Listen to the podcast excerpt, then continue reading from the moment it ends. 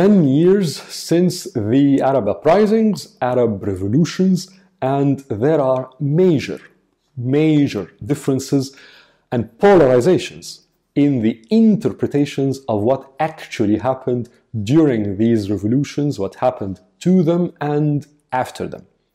And I think one of the most important questions in Arab politics today is how to read the last 10 years of Arab modern political history. There are various ways of potentially reading those 10 years. One of them, which is quite prominent in the West, particularly amongst politicians, looks at the idea of transition, societal transition. Political transition, so from a dictatorial, authoritarian, totalitarian system towards supposedly liberty, freedom, multi party political system, a democracy and economic transition from a weak economy that is uncompetitive, typically dominated by the state, towards a strong economy able to sustain itself, to lift its society, and one that typically is led by the private sector, of course, in, in a regulated way. The problem is that 10 years on, we do not have any single example in the Arab world of a successful societal transition in both political transition and economic transition.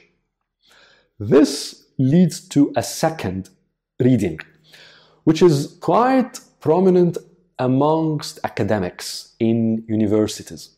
And that one focuses on the political economy. The idea is that across the Arab world, not just in different countries, but really across the region, there are very strong interests, economic interests, financial interests, and not only in the last 10, 15 years, rather in the last 30, 40 years. And that those interests have partnered up with political powers, again, in different countries and often powers across the region. Together, these economic financial interests and political powers formed the prevailing political economy. You can say the ruling structure. In this reading, the past 10 years was basically a set of struggles between the political economic prevailing structure that obviously does not want any major changes.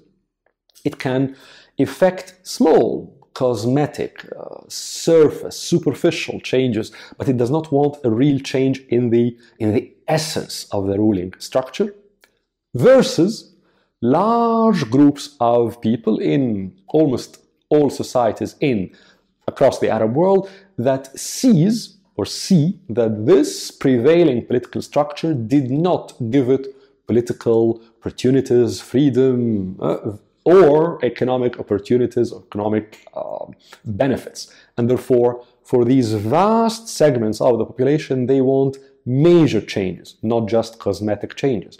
And therefore, again, in that reading, the last 10 years is a set of struggles between those who want major changes revolutionary forces versus the power structure that does not want any change and therefore is against the idea of revolution in the Arab world. There is a third reading which you find prominent or prevalent amongst people who are very interested in the history of the Arab world, the modern history, the last 150 years in this part of the world. In this reading, they say the main problem that is always recurring in the Arab world, including in the last 10 years, is that almost all Arab societies, if not all of them, have repeatedly, repeatedly failed to find a consensus or very large societal agreement regarding the fundamental questions of politics legitimacy, political legitimacy, the social contract between the state and the people, how to sustain a really growing, independent, sustainable, free middle class, the role of religion. Here, religion, by the way, is Islam and Christianity. So, the role of religion in society. And again, in this reading, the Arab world in the last 150 years has been experimenting with different solutions, different answers, answers to this set of questions, and every time it does not arrive at a big set of social segment that agrees. There is always polarizations on these fundamental questions. And so, in this view, the last 10 years was nothing more than another cycle of that. Here, the focus obviously is not on political or economic transition, it's not on the idea of the political economy and the struggles between power structures versus sections of the people. No, it's on the developmental experiences of the Arab world over effectively the entire history of its exposure to the world uh, since it opened up in the early mid 19th century. So, obviously, it's a much more entrenched problem if you look from this reading. There is a fourth reading, and that one says all of these readings are good, are okay, they are intelligent in one way or another, but they are details.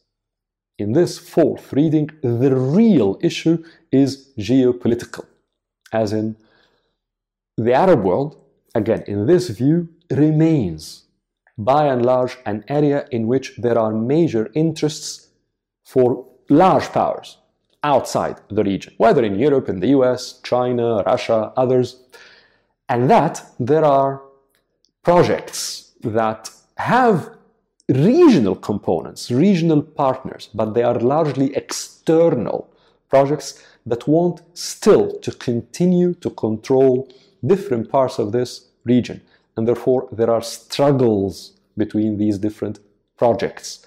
Often, these struggles are manifested through confrontations between regional players, but in reality, in this reading, the struggles, the confrontations are between big projects controlled by external players from outside the region.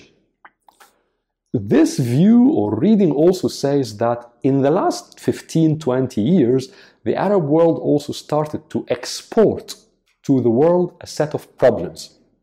And that these problems led some international players also to think that different parts of the Arab world need to be contained. And therefore, in this fourth reading, the projects do not only struggle to control the Arab world or parts of the Arab world, but often to contain them as well.